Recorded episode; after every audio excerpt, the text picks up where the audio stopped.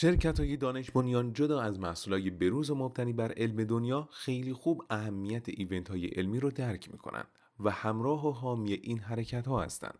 شرکت داروی نانو الوند هم از این دست شرکت هاست که البته در سبد داروی MS دو محصول خوراکی زادیوا و دانلوین رو داره که دو محصول خوراکی دیمتیل فومارات و فینگولیموده ممنون از نانو الوند اسپانسر پادکست امسکست صد بار وجود را فرو بیختند تا همچو تو صورتی برانگیختند.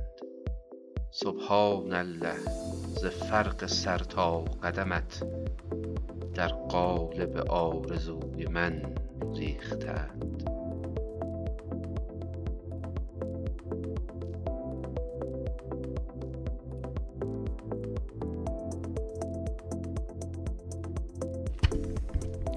سلام به یازدهمین اپیزود از امسکست خوش آمدید. با ادامه مقاله میلیت و autoimmune myelopathy ها و دسته‌بندی اونها در مجله کانتینیوم در خدمت شما هستیم. سه مقاله بعد از اون هم از لحاظ رفتارهای بیماران در MS و همچنین نقش ویروس EBV در اون حرفای جالبی خواهد داشت. همراه ما باشید.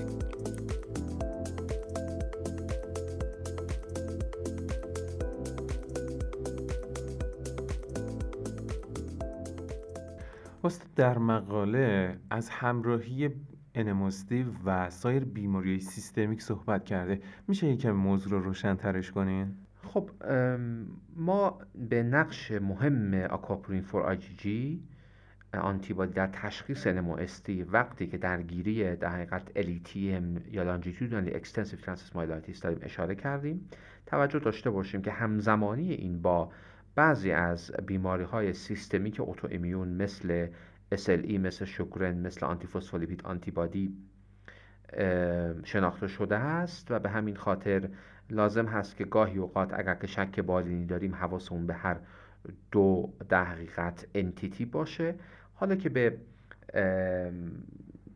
بررسی های سرولوژیک اشاره کردیم جا داره که یه اشاره کوتاهی بکنیم به یک بیماری به اسم GFAP encephalomyelitis که GFAP که در حقیقت یک پروتئین سلول های glial هست و از تخریب سلول های glial آزاد میشه و نشون دهنده یک astrocytopathy هست. می‌تونه که با transverse myelitis همراه باشه و یک entity جدید شناخته شده ای هست تحت عنوان autoimmune GFAP astrocytopathy. که می‌تونه که یک isolated myelitis باشه می‌تونه که همراه درگیری cerebral هم باشه. در کنار اینها خب مواردی هست که ما یک paraneoplastic myelopathy داریم به خصوص در مواردی که myelopathy ما necrotizing و fulminant باشه یا اینکه slowly progressive باشه حتما باید به این توجه بکنیم. در مواردی که ما optic neuritis همزمان داریم در مواردی که ما علامت های از درگیری CNS داریم. خب به CNS Inflammatory Demyelinating Disease ها در رأس اونها MS MOG IgG Associated Disorder و همون NMOST و GFAP Antibody Associated Encephalomyelitis باید توجه بکنیم. اگر که ما علامت های از درگیری اریاپوستما داشتیم مثل تهوع استفراغ سکسکه های کنترل نشده خب شک ما به آکواپورین فور آی جی سروپازیتیو NMOSD بیشتر میره و اگر حتی در یک دوره از بررسی ها منفی باشه توصیه میشه که در دوره بعدی اگر بیمار مجددا علامت پیدا کرد ورکپمون رو دوباره کامل بکنیم و سایر موارد شرح حال که خدمتون گفتم که به دنبال در حقیقت دیدن اونها باید شک کنیم که نکنه یک سندروم سیستمیک اوتو ایمیون ایجاد کننده زمینه inflammatory myelopathy هست. و حالا اینجا که صحبت از شرح حال شد چه چیزی ما رو توی شرح به این میرسونه که داریم اشتباه مسیر رو میریم؟ خب ما همیشه باید حواسمون باشه که وقتی که به myelopathy داریم approach می‌کنیم یک overlapping clinical syndrome رو داریم و اگر که من دارم به immune-mediated myelopathy فکر می‌کنم همیشه به موارد non-immune myelopathy هم باید فکر بکنم. هر عاملی که می‌تونه transverse myelitis mimic بکنه. خب می‌بینم که یک بچه مراجعه می‌کنه با علامت های از عفونت که ممکنه به enterovirus بخوره و flaccid muscle tone داشته باشه. اگر که مثلا فرض کنید که نشانه های از genital herpes داشته باشم vesicular rash داشته باشه اگر که هر علامتی از عفونت داشته باشه خب در بحث infectious myelopathy ها در همین chapter کانتینیوم بهش اشاره شده. در این حال اگر که با exercise با مانور والسالوا با کورتیکوستروید ها بدتر میشه باید به dural AV fistula فکر کنم. اگر که با مانور والسالوا بدتر شده یا ایجاد شده onset ش همراه با یک مانور والسالوا باشه باید به یک fibrocartilage embolism فکر کنم که خب در مبحث vascular myelopathy ها باز جدا در همین چپتر بهش اشاره شده. اما اگر که من علامت های از تب لرز طریق شبانه داشته باشم و علامت های حسی من هم بخوره اپیدورال آبسس مطرح میشه. اگه که هیستوری کنسر داشته باشه متاستاز مطرح میشه و خب آی در این موارد می‌تونه که واقعا کمک کننده باشه.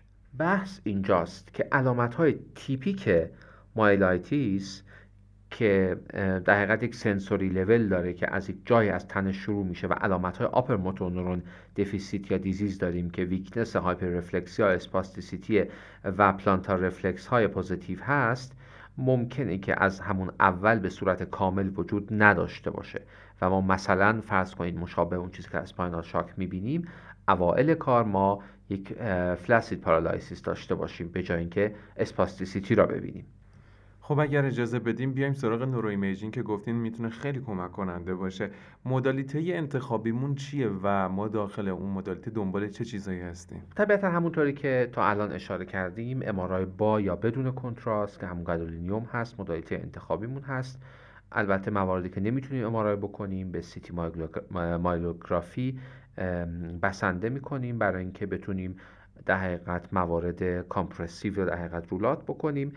DWI spinal cord diffusion weighted imaging ممکنه که در موارد هایپر اکیوت یا اکیوت به ما کمک کنه که بتونیم بعضی از موارد مثل اسکمی ها را تشخیص بدیم اما اصولا جزء MRI روتین spinal cord نیست و انجامش و تفسیرش گاهی اوقات سخت هست. نکته مهم اینجا هست که ما حتما در دو plane در دو سطح مقطع یعنی sagittal و axial به cord نگاه بکنیم که تشخیص های false positive نداشته باشیم و مواردی هست که خب می‌تونه در بعضی تشخیص افتراقی کمک کنه.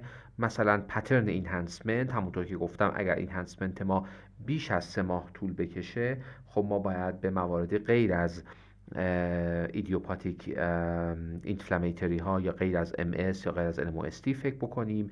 موارد non-inflammatory در حقیقت می گنجه مثل neoplasm ها یا dural AV در مواردی که یک extrinsic compression نداشته باشیم یعنی چیزی از خارج به ساختار نخاع فشار نمیاره و ما یک inflammatory myelopathy داریم بهتره که کل spinal cord را imaging درش انجام بدیم و حتی در مواردی مثلا مواردی که ما به ADEM یا MS شک می‌کنیم بهتره که همزمان تصاویر brain MRI هم داشته باشیم و در مواردی که ما یک severe myelopathy داشته باشیم و MRI اولیه خیلی نتونه کمک کننده باشه. یا گاهی اوقات علامت های بیمار بسیار واضح و prominent هستن اما MRI نمی‌تونه چندان درگیری به ما نشون بده.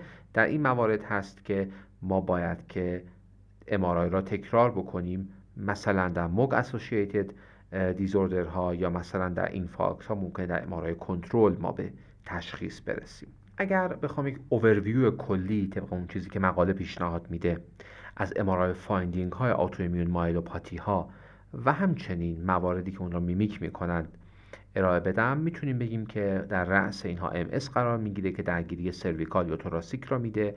البته می‌دونیم که thoracic معمولا upper thoracic هست در MS درگیری در T2 MRI درگیری short segment هست. segment های dorsal و lateral را peripheral را درگیر می‌کنه.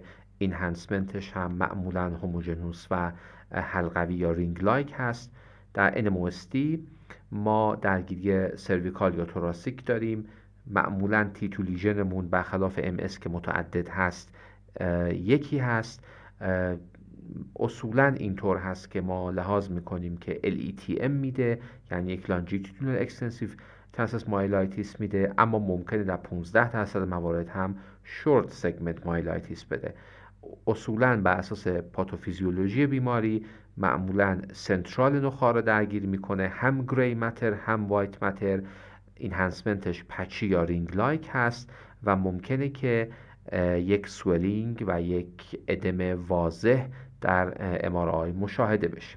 در مورد anti-MOG syndrome که این سالها خیلی در موردش داره کار میشه مشابه NMOSD ما cervical و thoracic cord رو درگیر می‌بینیم. درگیری multiple هست. در سی درصد موارد ممکنه که short segment باشه. اصولا اینطور هست که central را درگیر می‌کنه سی درصد gray matter را درگیر می‌کنه و enhancement ش خیلی محو هست یا اصلا enhancement ی نمی‌بینیم اگر درگیری conus ببینیم. در MRI به شدت باید که به anti-MOG associated disorder ها فکر بکنیم. جز مواردی که باز MRI می‌تونه خیلی کمک بکنه درگیری در سارکوئیدوز هست که معمولا درگیری به صورت یک درگیری خیلی طولانی به صورت longitudinal هست اما ضایعمون ممکنه که multifocal باشه یا اینکه single باشه. ضایعات multifocal یک کمی نادر هستن معمولا ضایعه ضایعه single هست. و contrast ش معمولا اینطور هست که مناطق subpial یا axial trident را درگیر می‌کنه و اون نشانه معروف axial trident را ما درش می‌بینیم. همچنین enlargement lymph های اطراف به اضافه درگیری درگیری thoracic lymph ها در MRI ممکنه که همزمان با MRI یی که داریم بر spinal cord می‌بینیم مشهود باشه. ادم spinal cord هم در مورد سارکویدوز دیده میشه. در مورد موارد paraneoplastic توجه کنید که اصولا ما یک single lesion می‌بینیم که خیلی long هست و همونطور که قبلا هم عرض کردم به صورت specific tract های خاص اصولا دورسال یا لترال کالمن ها را درگیر می‌کنه و ممکنه که در بعضی موارد گاهی اوقات تا 50 درصد موارد هم امارای ما نرمال باشه.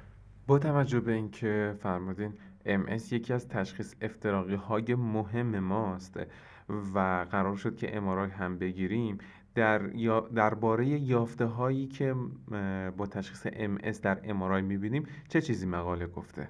ببینید همونطور که اشاره کردم خب یکی از یافته های مهم درگیری همزمان brain MRI هست که البته ممکنه که شما در primary progressive MS صرفا یا به صورت غالب درگیری spinal cord را داشته باشید. lesion های MS wedge shaped هستند معمولا در مقاطع axial periphery را درگیری کردن lateral و dorsal column را درگیری کردن. خیلی کم ممکنه که central gray matter یا anterior white matter را هم درگیر بکنن. اگر که ما بتونیم MRI های قوی تری مثلا MRI سه تسلا یا بالاتر بگیریم ممکنه بتونیم hypointensity هایی در MRI T1 ببینیم اما اصولا در T1 ما در MRI یک و نیم تسلای مریض های MS یافته مثبتی نداریم. ادم به صورت تیپیک در فاز acute میلیت MS دیده میشه و ممکنه که حتی ما را به شک بندازه که نکنه با یک نوپلاسم سر و کار داریم. اما این ادم وقتی که اون relapse فروکش می‌کنه. ادم هم فروکش می‌کنه و پلاک T2 ی chronic MS خودش را نشون میده و ممکنه که اون spinal cord به صورت آرام آرام اون جای کمی هم آتروفی پیدا بکنه. enhancement در فاز acute دیده میشه. pattern های مختلفی داره ممکنه داشته باشه. معمولا یک enhancement homogenous یا patchy هست یا ممکنه که ring shape هم باشه. اما نکته جالب توجه این هست که enhancement معمولا بین چهار تا هشت هفته بعد باید که resolve بشه و اگر که این ما بیش از سه ماه باقی موند ما باید به تشخیص MS شک بکنیم. در تصاویر sagittal اسپانال کورد مریض های ام گاهی اوقات می‌بینیم که وقتی که بیماری پیشرفت می‌کنه چند تا پلاک ام به همدیگه نزدیک میشن و ممکنه که ما یک پلاکی داشته باشیم که مشکوک به LTM باشه و اینجا یک مسئله برای ما سوال برانگیز میشه که آیا ما با یک بیمار NMOST سر و کار داریم یا MS به خاطر اینکه LTM در حقیقت یک رد فلگ برای تشخیص MS هست. هر موقع در MRI ما همچین چیزی دیدیم باید که بررسی های خودمون رو از نظر که آیا با یک secondary progressive MS سر و کار داریم یا با یک NMOSD مجدد تکرار بکنیم به خاطر اینکه برخی درمان های MS ممکنه باعث بدتر شدن NMOSD بشن. اما نکته های اهمیت اینه که در بیمارانی که اینها MS دارن و درگیری اسپانال کورد دارن و درگیری اسپانال کوردشون گسترش پیدا می‌کنه و چند تا پلاک به هم دیگه وصل میشن. ما ممکنه که یک unilateral progression داشته باشیم یک سمت بیمار ضعیفتر باشه. ممکنه که بیمار اساسا یک progressive solitary sclerosis داشته باشد. یعنی یک single lesion در spinal cord ش باشه و بعد به دنبال اون progression را ببینیم. معمولا در چنین setting ی یک focal atrophy یک focal lesional atrophy هم دیده میشه که اصولا و منطقا این lesion ها در مناطق عملکردی بسیار حیاتی نخاع یا اصطلاحا مناطق eloquent نخاع هستند که lateral column یا medullary pyramid ها یا anterior cervicomedullary junction هست. و در مورد یافته های MRI در مورد دو بیماری NMOSD و anti-MOG چه چیزی داریم اضافه کنیم؟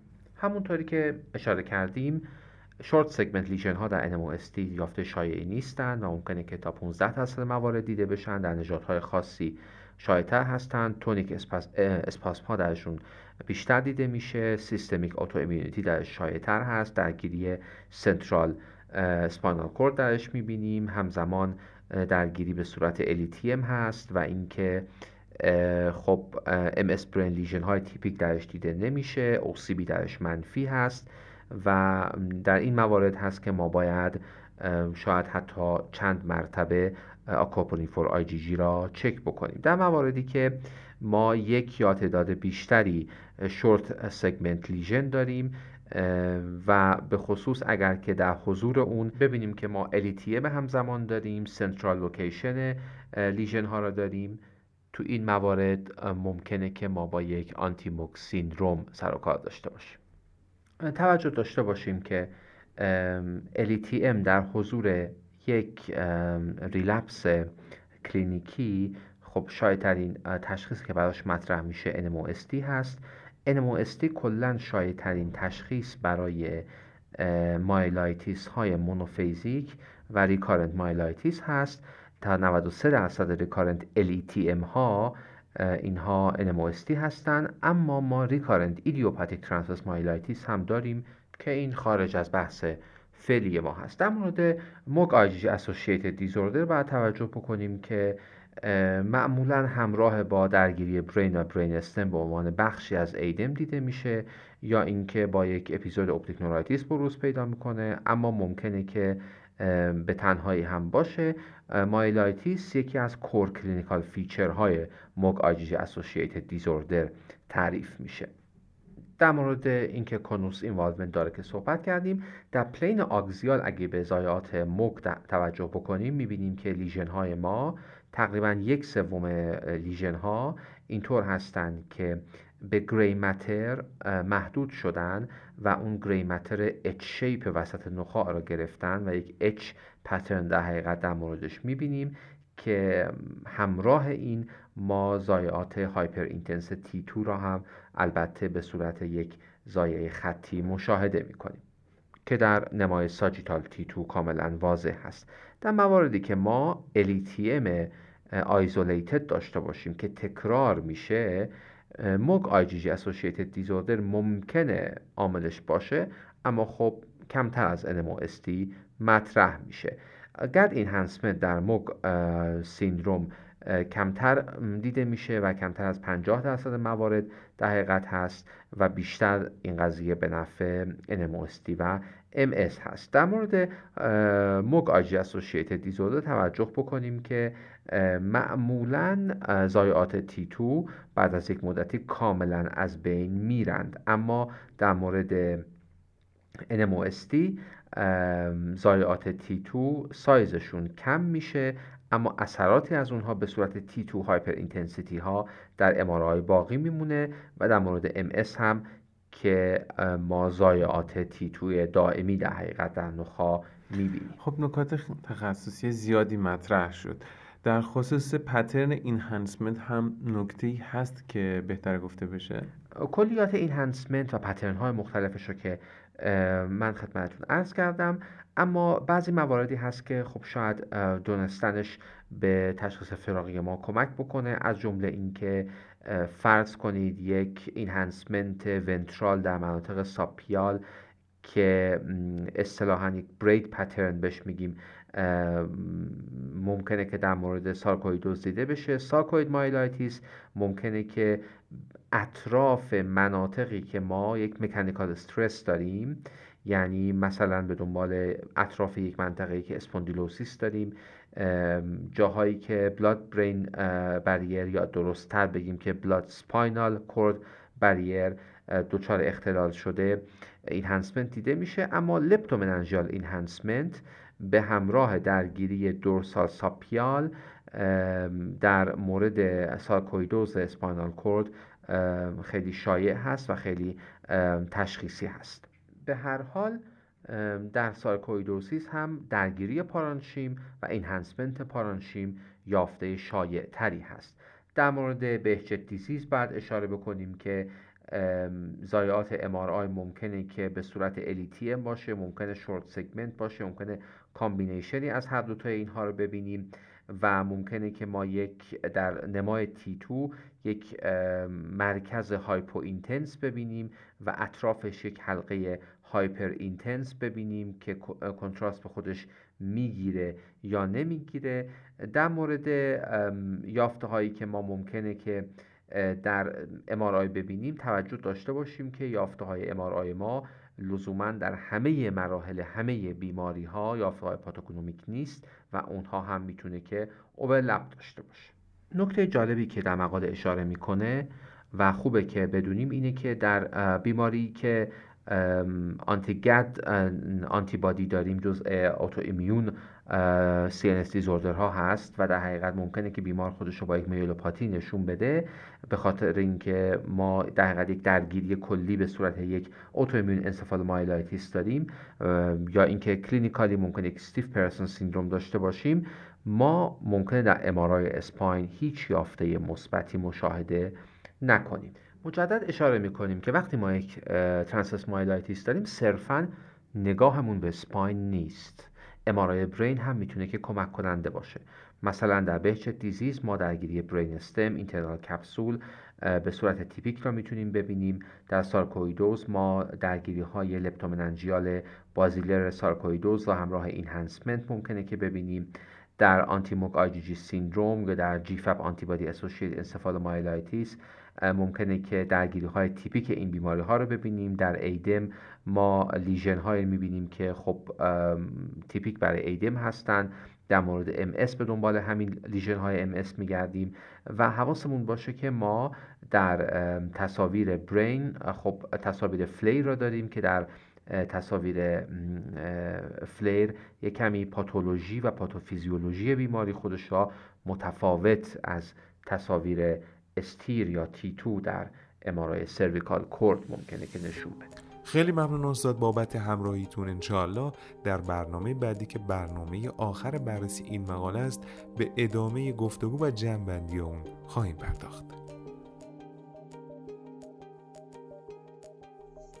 یکی از زنجیره های اتیولوژیک که در ایجاد دمایلینیشن چه از نوع MS چه انواع دیگری نقش داره زنجیره ارتباطی گات مایکروبیوتا و اتفاقاتی است که در CNS یا پریفرال نرو سیستم میفته ما مطالعات مختلفی داریم که اینها ارتباط بین گات مایکروبیوتا و بروز یا عدم بروز این بیماری ها و شدت اونها را در بالغین و حتی در کودکان بررسی کردند.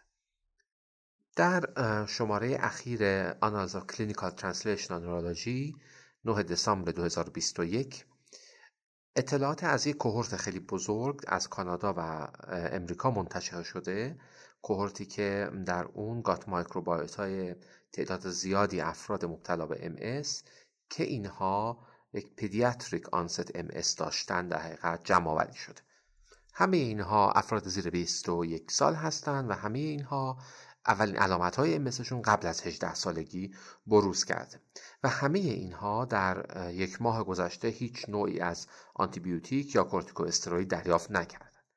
مثل خیلی از مطالعات دیگه میان از ریجن های 16S در RNA برای در حقیقت بررسی ماکروبیوتا استفاده می‌کنن و نتایجی که اینجا به دست میده نشون میده که gut microbiota structure gut microbiota و اجزای سازنده gut microbiota function شون connectivity شون و نه فقط تک تک سوش ها یا taxa یی که در حقیقت یافت میشه بلکه ارتباطات بین اینها با هم دیگه function اونها نسبت به تغییرات محیط و نسبت به سایر باکتری هایی که اونجا وجود دارند در ایجاد بیماری MS نقش داره. نکته مهم این مطالعه اینه که اگرچه که تنوع یا diversity microbiota که از نوع آلفا یا بتا باشه در بین گروه های مختلف متفاوت نبوده gut community network هایی که بین gut microbiota و تغییرات در حقیقت روده اتفاق می افتاده function اینها در ایجاد یا عدم ایجاد بیماری نقش ایفا می کرده می‌پردازیم به یک review article در Frontiers in Nutrition نوامبر 2021 23 نوامبر 2021 که در مورد یک بحث بسیار challenging در MS و اون بحث رژیم غذایی پرداخته و به اثرات neuroprotective ketogenic diet در مریض های MS اشاره می‌کنه. نهایتا در انتهای مقاله واقعا بیشتر به controversy هایی که در این بحث وجود داره ما پی می‌بریم. اگر بخوام خلاصه از چیزی که اینجا مطرح شده ارائه بدم مقاله focus می‌کنه روی ارتباطی که بین ketogenic diet inflammation و خود اثر ketone body ها در function میتوکندری و فرایند neurodegeneration ایجاد می‌کنن. ketogenic diet که در حقیقت یه رژیم های fat low carbohydrate هست و برای های مدیدی به عنوان یک روش غیر دارویی برای درمان خیلی از های متابولیک و همچنین ما اون را در field epilepsy می‌شناسیم برای refractory epilepsy ها به خصوص در مورد اطفال. در سالهای اخیر توجه جامعه علمی را به خودش جلب کرده از اون جهت که نشون داده شده animal model ها که می‌تونه از neurodegeneration در بیماری های مختلفی مثل ام اس، stroke، حتی گلوکوما در برخی موارد در case series های در مورد spinal cord injury و قسمت های دیگری از سیستم عصبی که اینها دچار بیماری های degenerative میشن از جمله retinal degeneration، Parkinson disease یا Alzheimer disease همه اینها بررسی های خوبی در این زمینه انجام شده. مطالعات تا اینجا نشون میدن که ketogenic diet می‌تونه که quality of life مریض های ام اس و مریض های آلزایمر را به طرز قابل توجهی افزایش بده و افزایش ketone body ها می‌تونن که به صورت مستقیم رو بعضی از پروتئین های inflammatory رو ترانسکریپشن فاکتورهایی که باعث پیش برد inflammation و neurodegeneration میشن و همچنین روی عملکرد میتوکندری کاهش رادیکال های آزاد اکسیژن و اثر protective داشته باشند در مکانیزم هایی که با methylation DNA از طریق فرایندهای اپیژنتیک باعث ایجاد neurodegeneration میشه به خصوص در زنجیره ارتباطی gut microbiome و تغییرات اپیژنتیک از طریق مداخله در ارتباط بین gut microbiome و فرایندهای neurodegenerative بر روی بیماری های degenerative از جمله MS و آلزایمر. بسیاری از این مسیرهایی که به عنوان مسیرهای سودمند در کنترل neurodegeneration در این مقاله بهش اشاره میشه چه مسیرهای سلولی و چه مکانیسم های در حقیقت مکانیسم های تاثیر از طریق تغییرات در پروتئین ها خب نیاز هست که در مطالعات experimental انسانی مورد مطالعه بیشتر قرار بگیره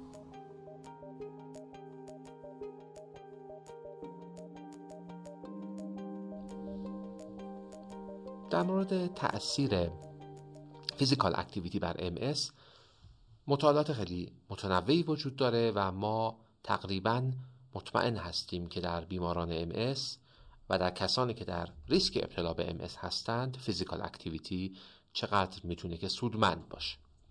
شماره 9 دسامبر 2021 ژورنال Current Stem Cell Research Therapy بررسی خیلی جالبی انجام داده در تأثیر همزمان فیزیکال اکسرسایز و درمان با مزنکایمال استم سل در افرادی که ام نسبتا پیشرفته داشتن. قضیه از اینجا شروع میشه که مکانیسم های تعدیل autoreactivity در مورد T cell ها و همچنین local inflammatory response ها در داخل CNS و در زیر blood brain barrier و تغییرات pro inflammatory که در glial cell ها اتفاق میفته اون چیزی که ما برای درمان ام اس مهارش می‌کنیم برای کنترل neural damage در مورد physical activity و درمان با stem cell مشابهت هایی داشته. به همین خاطر این ایده به ذهن می‌رسه که اگر این دو دارن از مسیرهای مشابه عمل می‌کنند استفاده هر دوی اینها به صورت effective می‌تونه که باعث تقویت اثر هر دو در این مسیری که گفتم یعنی مسیری که از طریق regulate کردن T cell های autoreactive CNS inflammation طولانی مدت و همچنین جلوگیری از تغییرات neurodegenerative با تحریک macroglia بشه. مقاله یک مقاله review هست که به بررسی مکانیزم های مختلف این دو مداخله می‌پردازه و به صورت جامعی به بررسی immunologic این دو درمان به خصوص تأثیرات مثبتی که روی تولید سیناپس های جدید immune modulation هایی که ممکنه باعث repair myelin بشن و همچنین پاسخ های مناسب به درمان اشاره می‌کنه.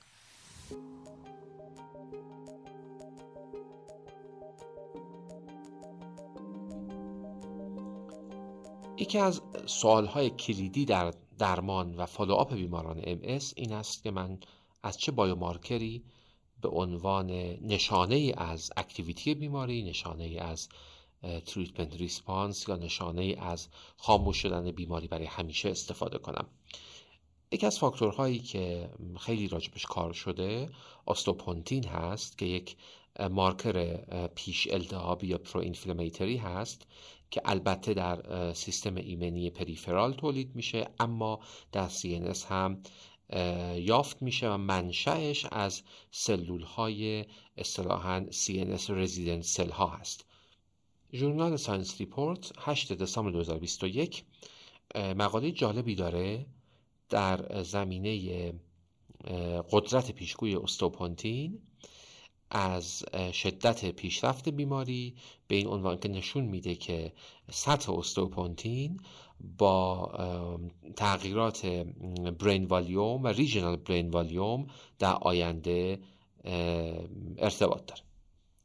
تو این مطالعه اومدن سطح استوپونتین را در CSF و سطح استوپونتین را در سرم اندازه گیری کردن و یافته های MRI در بیماران follow کردن و نشون دادن که سطح osteopontin در CSF خیلی بیشتر از اینی که ما یک local atrophy یا چه در gray matter چه در white matter ببینیم بالا رفته بوده به عنوان اینکه خب ما می‌تونیم از سطح osteopontin در CSF به عنوان یک نشانه یا مارکر آتروفی مغز در آینده استفاده بشه.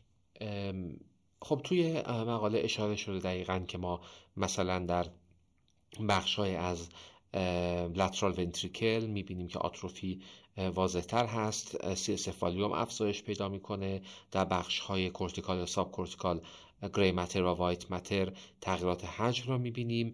اما باز نکته پیچیده کننده ماجرا این هست که سطح سرومی استوپونتین با ریجنال برین والیوم لاس ارتباط نداشته. بنابراین اگرچه که استوپونتین با توجه به اینکه با یکی از فاکتورهای بسیار مهم در ام و اون آتروفی هست ارتباط داشته و می‌تونسته که اونو پیشگویی کنه یعنی ماها قبل از بروز آتروفی می‌تونسته که بالا رفته باشه و توی این مطالعه بین 10 تا 12 سال قبل از ایجاد آتروفی در حقیقت این سطوح بالا اندازه گیری شده.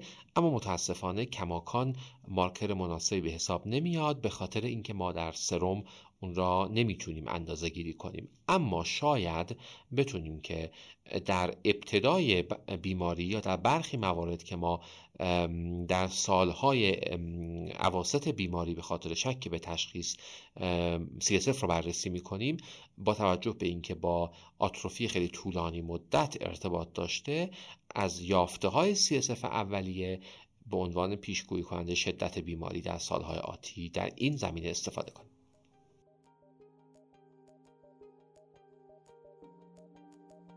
ممنون از اینکه تا انتهای یازدهمین اپیزود از امسکست همراه ما بودین. لینک مقالات در description برنامه موجوده. ما را به همکاران خودتون معرفی کنید. زمستان 1400 MSCast